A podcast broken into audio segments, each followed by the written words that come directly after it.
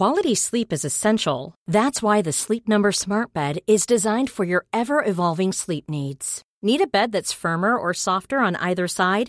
Helps you sleep at a comfortable temperature? Sleep Number Smart Beds let you individualize your comfort so you sleep better together. JD Power ranks Sleep Number number 1 in customer satisfaction with mattresses purchased in-store. And now save 40% on the Sleep Number limited edition Smart Bed for a limited time. For JD Power 2023 award information, visit jdpower.com/awards. Only at Sleep Number stores or sleepnumber.com. Mom deserves the best, and there's no better place to shop for Mother's Day than Whole Foods Market. They're your destination for unbeatable savings, from premium gifts to show-stopping flowers and irresistible desserts. Start by saving 33% with Prime on all body care and candles. Then get a 15-stem bunch of tulips for just $9.99 each with Prime. Round out Mom's menu with festive rosé, irresistible berry chantilly cake, and more special treats. Come celebrate Mother's Day at Whole Foods Market. Calling all New Yorkers, concrete jungle where podcast dreams are made of. There's nothing you can't listen to or something. Anyway, the Intelligent Speech Conference Quality sleep is essential. That's why the Sleep Number Smart Bed is designed for your ever evolving sleep needs. Need a bed that's firmer or softer on either side? Helps you sleep at a comfortable temperature? Sleep Number Smart Beds let you individualize your comfort so you sleep better together. JD Power ranks Sleep Number number 1 in customer satisfaction with mattresses purchased in-store. And now save 40% on the Sleep Number limited edition Smart Bed for a limited time. For JD Power 2023 award information, visit jdpower.com/awards. Only at Sleep Number stores or sleepnumber.com. This is Paige, the co-host of Giggly Squad, and I want to tell you about a company that I've been loving, Olive and June. Olive and June gives you everything that you need for a salon quality manicure in one box. And if you break it down, it really comes out to $2 a manicure, which is absolutely insane. It's also so easy to get salon worthy nails at home with Olive and June. The difference between how your nails used to look when you did them yourself and now with the Mani system is a complete game changer. The best thing about Olive and June too is it's a quick dry, dries in about one minute, lasts for five days, and full coverage in up to one to two coats. Visit oliveandjune.com slash perfect Mani 20 for 20% off your first system. That's oliveandjune.com slash perfect Mani 20 for 20% off your first system system. Mom deserves the best, and there's no better place to shop for Mother's Day than Whole Foods Market. They're your destination for unbeatable savings, from premium gifts to show-stopping flowers and irresistible desserts. Start by saving 33% with Prime on all body care and candles. Then get a 15-stem bunch of tulips for just $9.99 each with Prime. Round out Mom's menu with festive rosé, irresistible berry chantilly cake, and more special treats. Come celebrate Mother's Day at Whole Foods Market. Is taking place in New York, in a location which I can't remember the name of, but which you can go and find out more about by going to intelligentspeechconference.com. Why would you do that? Well, if you are interested in podcasting, if you are a listener to Mike Duncan's History of Rome, or Revolutions, or David Crowther's History of England, or Kevin Stroud's History of English, then you should be very excited because those three fellows will be live and in person at that event. There'll be lectures going on, there'll be chances to meet and greet, and of course, there'll be chances to socialize with all of your favorite history podcasters and listeners. It's a great place to bond with people that you've been listening to for a long time, and it gives us a great chance to meet you in person and say thanks for listening, thanks for supporting, and hey, how are you doing? Let's go for a pint. Unfortunately, I won't be there, but several people who I am very fond of will be. Several people in the Agora Podcast Network will be there too. This is an Agora Podcast event primarily, and we're very excited about it. So if you'd like to find out more, you know where to go by now intelligentspeechconference.com. Or click on the link in the description below and use the code WDF to get 5% off your ticket. The ticket will set you up for the all day long conference, so make sure you sort yourselves out in time and tell your friends that these wonderful podcasters are going to be there live. If this goes well enough, I'm sure we'll be doing more in the future, and I'm sure I'll have the chance to show up then. But as it happens, I'm simply too busy at the moment to bring myself to go to New York. Although I really did enjoy going to Boston and meeting some lovely history friends in person there. Still quite surreal, can't believe that I did it, but I did. And one of the reasons I was able to do that is because this podcast is my job. And this podcast is my job because you guys support it so well on Patreon. For $5 a month, you could get an hour of extra content every single month, which currently is the Suez Crisis, but in the past has been series as broad as Louis XIV's Arms and Armies, a Jan Sobieski biography series, and an examination of what happened when Stalin died and the Soviet Union tried to be liberal but also still be communist at the same time. Not exactly the easiest thing to do. In the future, we're doing something really exciting called Poland is Not Yet Lost, which is a completely original series that examines the Polish Lithuanian Commonwealth in the 18th century, which of course means that we have to examine the 18th century as well. And the 18th century, the 1700s, are a really interesting period for us because a whole load of wars happen, and this time we'll be looking at those wars from the perspective of the Poles, something we've never done before, and something I'm really looking forward to doing. It's a really fascinating story, guys, and if you'd like to find out more about it, well, you could just ask me, but you could also go to patreon.com forward slash when diplomacy fails, or yes, click on the link in the description below. That's it, guys. Enjoy this episode where we look not at Poland, but at Russia.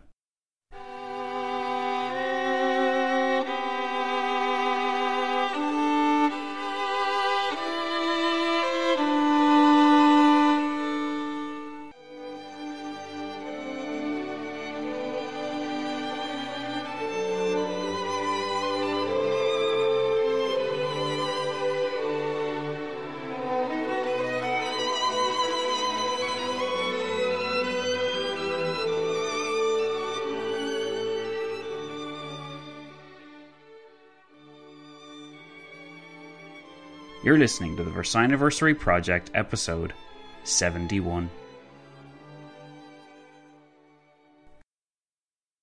Hello and welcome, history friends, patrons all, to episode 71 of the Versailles Anniversary Project. In the last episode, we examined the period of the 20th to 24th of May, wherein we noted that the Germans remained atop the list of concerns for the Allies. This trend would continue in the remainder of May to be accompanied by two additional concerns the peace arrangements with Austria, and the difficulties presented by the Italians.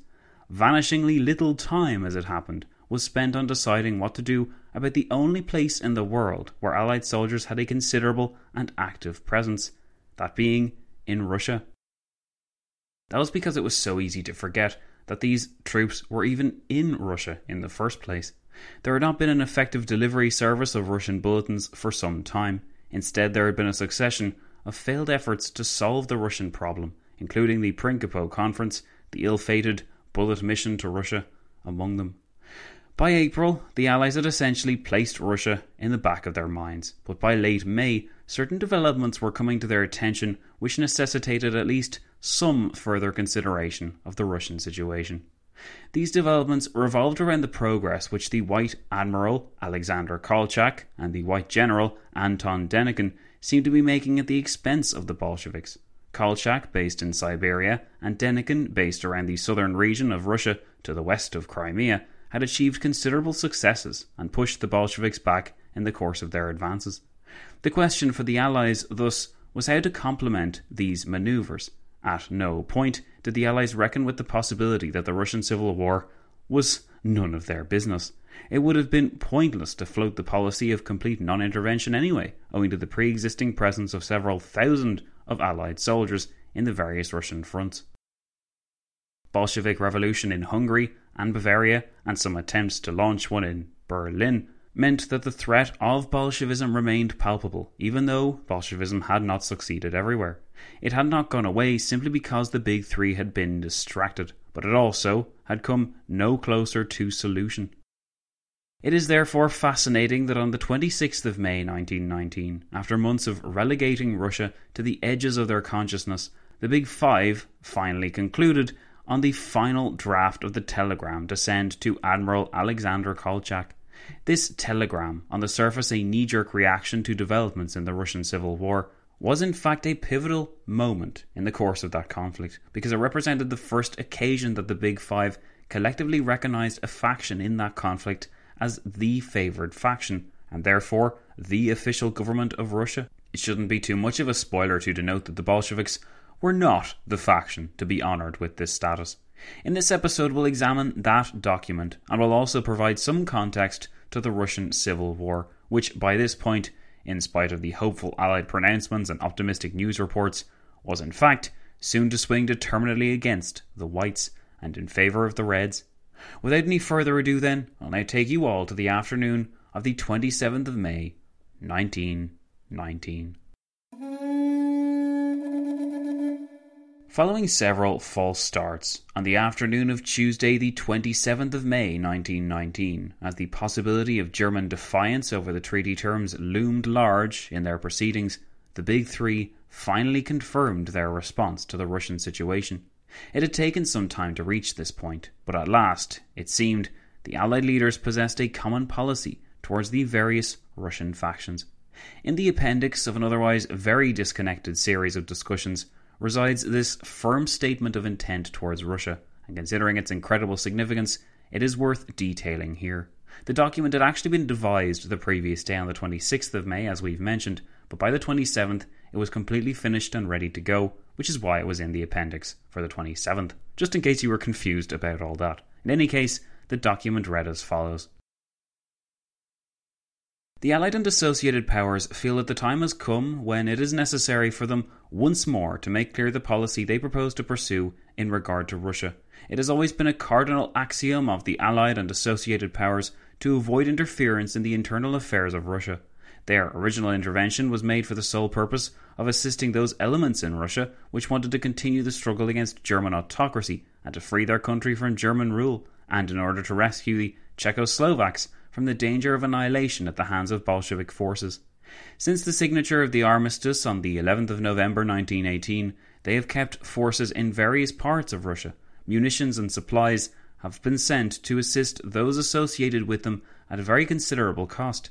No sooner, however, did the peace conference assemble than they endeavoured to bring peace and order to Russia by inviting representatives of all the warring governments within Russia to meet them in the hope that they might be able to arrange a permanent solution of Russian problems. This proposal, and a later offer to relieve the distress among the suffering millions of Russia, broke down through the refusal of the Soviet government to accept the fundamental condition of suspending hostilities while negotiations or the work of relief was proceeding. Some of the Allied and associated governments are now being pressed to withdraw their troops and to incur no further expense in Russia, on the ground that continued intervention shows no prospect of producing an early settlement. They are, however, prepared to continue their assistance on the lines laid down below, provided they are satisfied that it will really help the Russian people to liberty, self governance, and peace. The Allied and associated governments now wish to declare formally that the object of their policy is to restore peace within Russia by enabling the Russian people to resume control of their own affairs through the instrumentality of a freely elected constituent assembly and to restore peace along its frontiers by arranging for the settlement of disputes in regard to the boundaries of the Russian state and its relations with its neighbours through the peaceful arbitration of the League of Nations. They are convinced by their experiences of the last 12 months that it is not possible to attain these ends by dealings with the Soviet government of Moscow. They are therefore disposed to assist the government of Admiral Kolchak and his associates with munitions, supplies, and food to establish themselves as the government of all Russia, provided they receive from them definite guarantees that their policy has the same objects in view as that of the Allied and associated powers. With this object, they would ask Admiral Kolchak and his associates whether they will agree to the following as the conditions upon which they accept continued assistance from the Allied and associated powers. The document then proceeded to state the numerous conditions upon which Allied support of Admiral Alexander Kolchak's regime would be based. To trace the origins of these terms and to place the actual conditions of this groundbreaking document into its proper context, it is important to examine an equally forgotten meeting of the Council of Four which created this forgotten document. Three days before this declaration was approved and sent, on Saturday, the 24th of May, its contents were debated and thoroughly examined by a packed Allied Council consisting of British, French, American, Italian, and Japanese leaders. For so long, the conflicting aims and policies of these figures meant that arriving at an agreed policy towards Russia had been incredibly difficult. This had been the reason for the ineffective previous attempts at solving the Russian question, such as the conference at Prinkipo and William Bullitt's mission to Russia during the month of March. After all this faffing around, it seemed that this Saturday meeting of the Big Five on the 24th of May, meeting under the auspices of the Council of Four, was to be the moment when a common policy was hammered out at long last. It took the form of something of a fait accompli, as the British and American leaders essentially explained the terms of the document, which they had evidently played the predominant role in creating. Lloyd George's private secretary, Philip Kerr, we are told, had actually drafted the document, while British and American concerns above all were front and centre within it. Woodrow Wilson shared his concerns of Kolchak setting up some kind of military dictatorship. Lloyd George revealed that British public opinion was dead set against some kind of formal military commitment to Russia, and thus the wording of this military commitment called for volunteers rather than conscripted soldiers. We will look at both of these concerns in a little bit. Fortunately for the British and American leaders, Viscount Chinda, the Japanese leader, expressed the view that his government would, in all likelihood, be willing to accept this Anglo American draft. Why? Well, as Chinda conveniently noted in the minutes, the Japanese had also been working on a solution to the Russian problem, and Tokyo had recently sent out a document which actually read very similarly to this one to its embassies in the major Allied capitals. The gist of this dispatch, said Viscount Chinda, is as follows. Chinda then proceeded to give a very handy summary of this Japanese proposal towards the Russian situation, which had been sent in parallel and apparently without coordination to the relevant capitals. More than six months have elapsed since the provisional government under Admiral Kolchak was organized at Omsk to restore order in Siberia, Chinda's summary began. It has so far accomplished this extremely difficult task with admirable tact and determination. And the summary continued Having regard to the general desire to see the restoration of an orderly and efficient government in Russia, and believing that official recognition will materially conduce to this end, the Japanese government feels that the time has come for a provisional recognition to be accorded, on condition of a promise by the Omsk government to safeguard the interests of the Allied and associated powers and that it will assume responsibility for the debts and financial obligations of the former Russian government.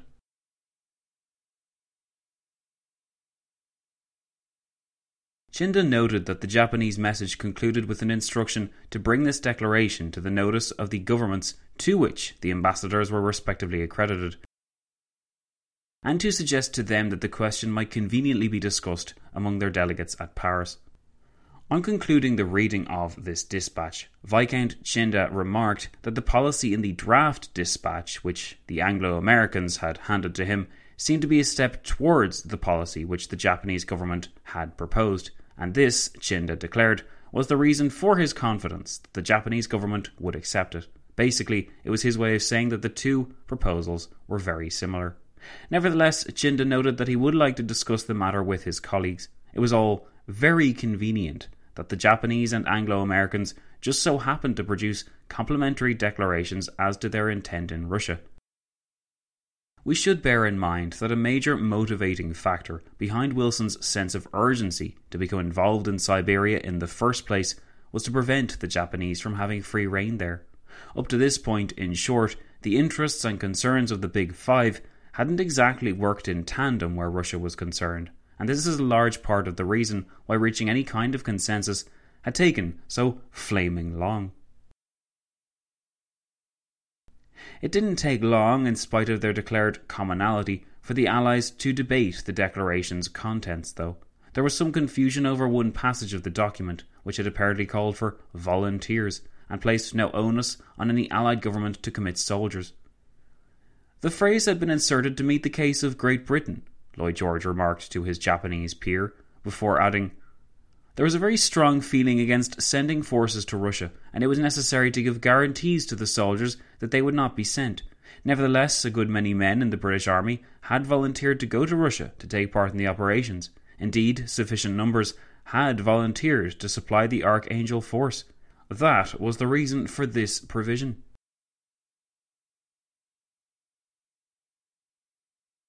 Chinda noted that this idea posed a problem, though, because there was no facility in the Japanese state for sending volunteers anywhere. Either they were regular soldiers or they did not exist.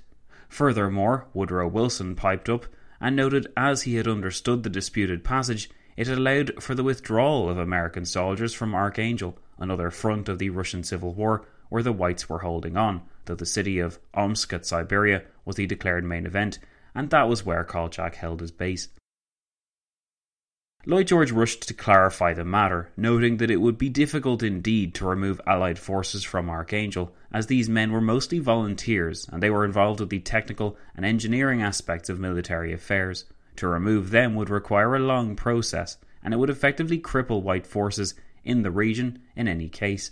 As a compromise, Lloyd George actually agreed to omit from this draft any reference to volunteers, as Clemenceau suggested that any reference to the precise costs already expended by the Allies also be removed in case of outrage at home.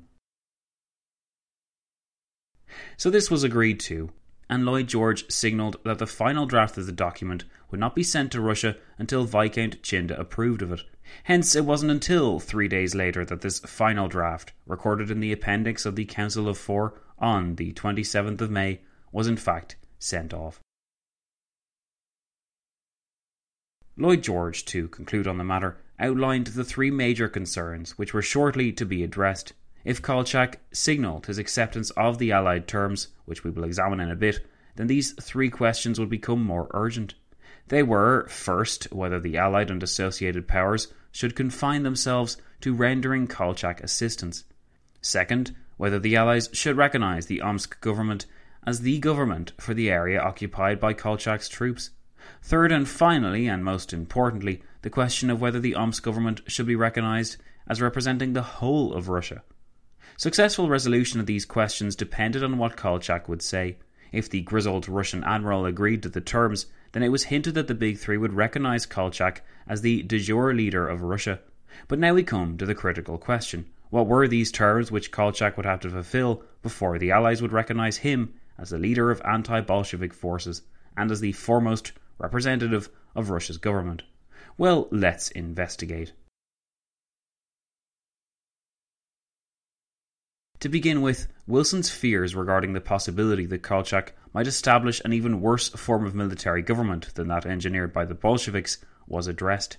In the first of seven terms, expressed in the final draft of the document concluded on the 26th and sent off that evening, it was declared that as soon as they, Kolchak's forces, reach Moscow, they will summon a constituent assembly elected by a free, secret, and democratic franchise as the supreme legislature for Russia, to which the government of Russia must be responsible. Or, if at that time order is not sufficiently restored, they will summon the constituent assembly elected in 1917 to sit until such time as new elections are possible. This statement of intent for the establishment of a democratic Russian government was hammered home in the second point, which declared that Throughout the areas which they at present control, they will permit free elections in the normal course for all local and legally constituted assemblies. This captured Wilson's fears, but a fear which gripped the Big Three collectively was that Kolchak might work to implement the blatantly unpopular land system of old, which so disadvantaged the peasantry and provided such fertile ground for the Bolshevik message. As the third point noted, the Allies wish to be assured that those whom they are prepared to assist stand for the civil and religious liberty of all Russian citizens and will make no attempt to reintroduce the regime which the revolution has destroyed. Kolchak, in other words, must promise not to try and turn back the clock to a time before the revolution, otherwise, the Allies would be trapped supporting the demands of dispossessed landlords, a position which was believed intolerable for the Allied public image. The fourth term insisted upon independence for Finland and Poland, but interestingly, the Baltic states of Latvia, Lithuania, and Estonia, in addition to the Caucasian lands, were to be only autonomous for the moment, pending further agreement between both parties. A settlement in direction of these questions would be the responsibility of the League of Nations in the near future. These terms, while they might be surprising to us, reflected Wilson's preconceived notions regarding Baltic independence. We've seen before that he was hesitant to apply his self determination ideals to those Baltic states. This could be explained by several factors, including the region's instability as Baltic nationalists, Bolsheviks, and Freikorps forces swept across it. But it could also be explained by the American president's lack of understanding of national identity in the region and of his vision for a strong Russia, which included federations of smaller states under the protection of Moscow. Point 6 compelled Kolchak to submit the Bessarabia question, which affected Romania and Russia in equal measure, up to the arbitration of the League of Nations. Speaking of the League, Point 7 moved Kolchak to bring Russia into the League as soon as possible, wherein Russia would cooperate with the other members in the limitation of armaments and of military organization throughout the world. Eighth, and finally, Kolchak was required to reaffirm his earlier commitment to pay the debts to the Allies, which the Russian government owed, and which the Bolsheviks evidently had no intention of paying.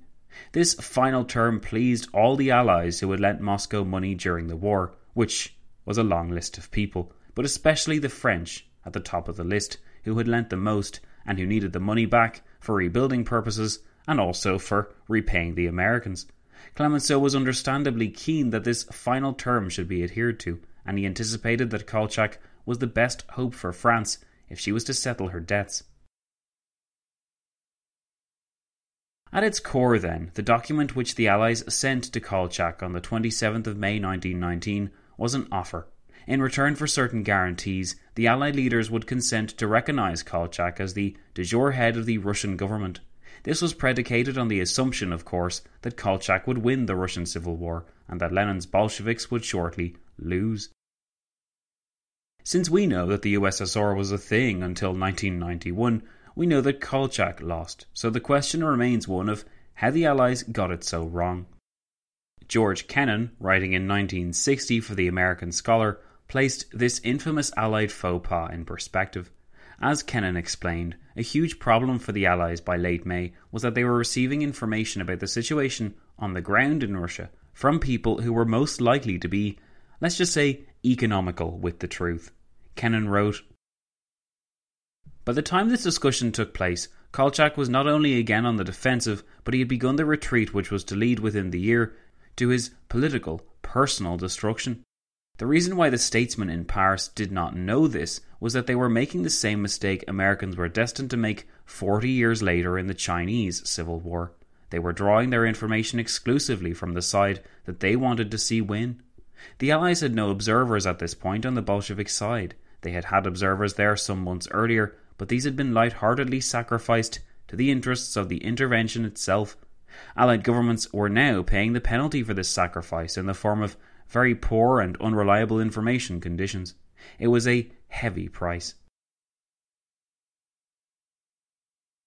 Indeed, Kolchak had nothing to lose and everything to gain by conforming to Allied requests. What the Allies realised much too late was that the time for action had passed. Kolchak's powers and triumph had peaked weeks before. Due to their dithering, the Allies could no longer have a significant impact on the course of the Russian Civil War unless they invested significant contributions, the likes of which they were patently unwilling to invest. We should also note that Wilson had long been suspicious as to the situation in Russia.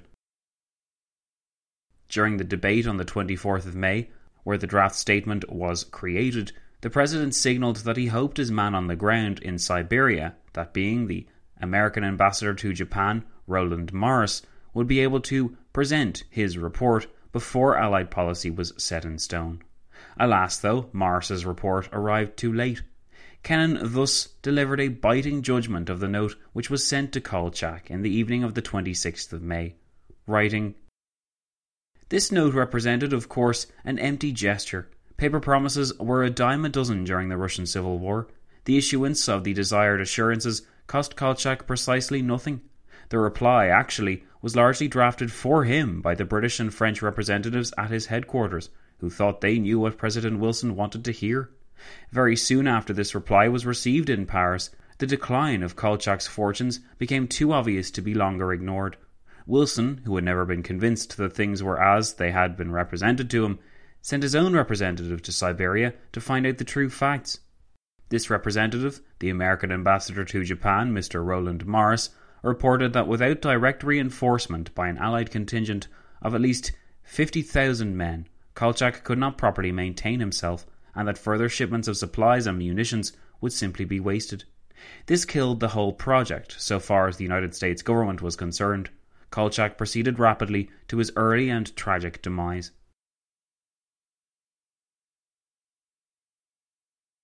With the Allied spotlight at the very least focused upon them, and with all the force of Allied goodwill certainly set against the Bolsheviks, a fair question might be how the likes of Kolchak, Denikin, and others failed to capitalise upon the situation and win their civil war.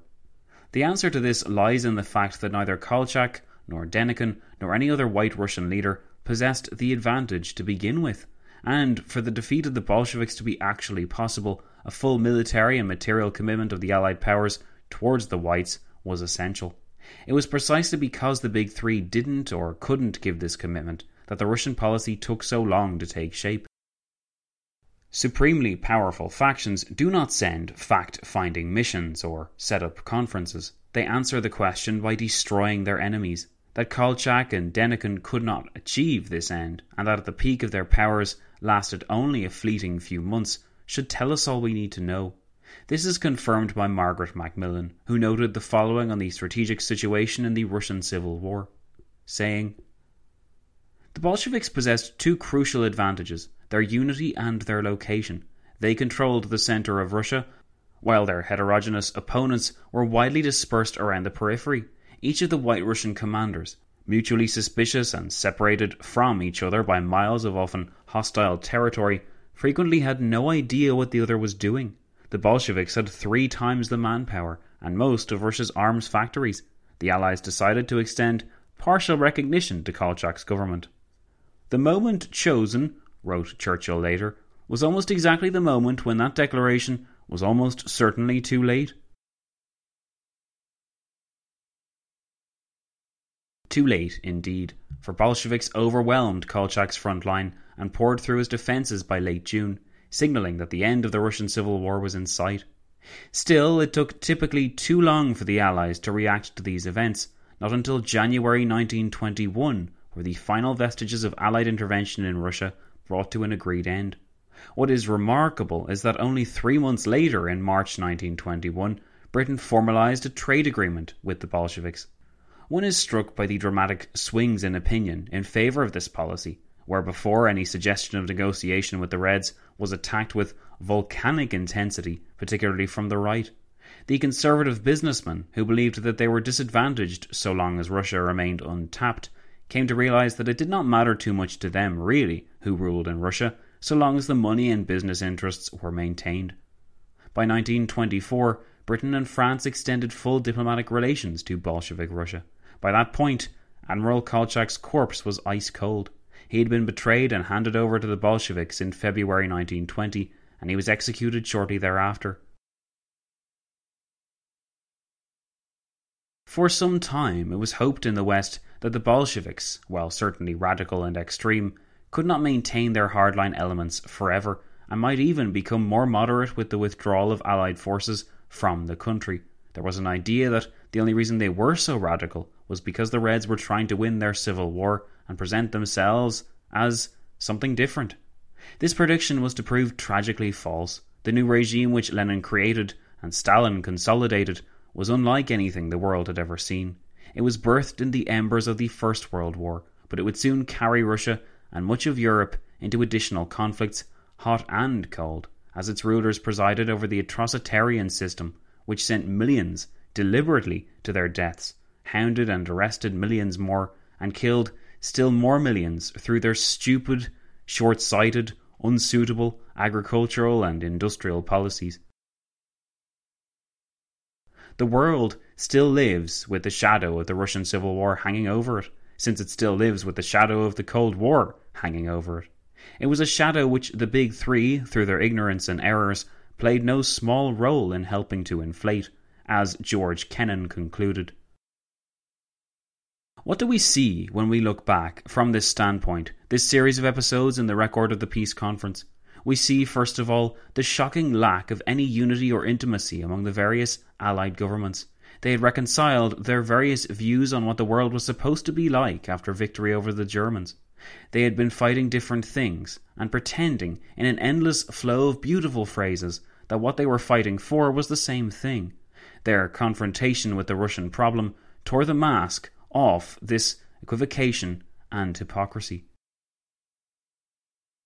What is both remarkable and tragic about these Russian deliberations over the 24th to 27th of May was the fact that even with their long debated decision to offer conditional recognition to Kolchak, little else followed from this act other than the temporary, ultimately worthless bolstering of Kolchak's regime. The Allies sent no more troops, no greater intensity in the supply of materials would arrive, and no great breakthrough was facilitated. The Big Three thus treated Russia as consistently as ever they made loud use of empty gestures before pushing the Russian situation to the backs of their minds where it had always really resided. Not even the Treaty of Versailles properly dealt with the Russian situation, and the future of that foggy country would remain forever unsettled according to that treaty. Just as the war had made the Russian Civil War possible, the peace treaty would avoid solving the dilemma. Indeed, the big three had bigger fish to fry in their minds than the solution of the Russian situation. By the 27th of May 1919, Germany was surely due to present its answer to the treaty terms. Furthermore, as the minutes of the 26th of May demonstrate, Italy continued to pose a unique problem for Allied unity. Their priorities were clear. As far as the big three were concerned, they had done all they could with Russia, and now it was time to move on.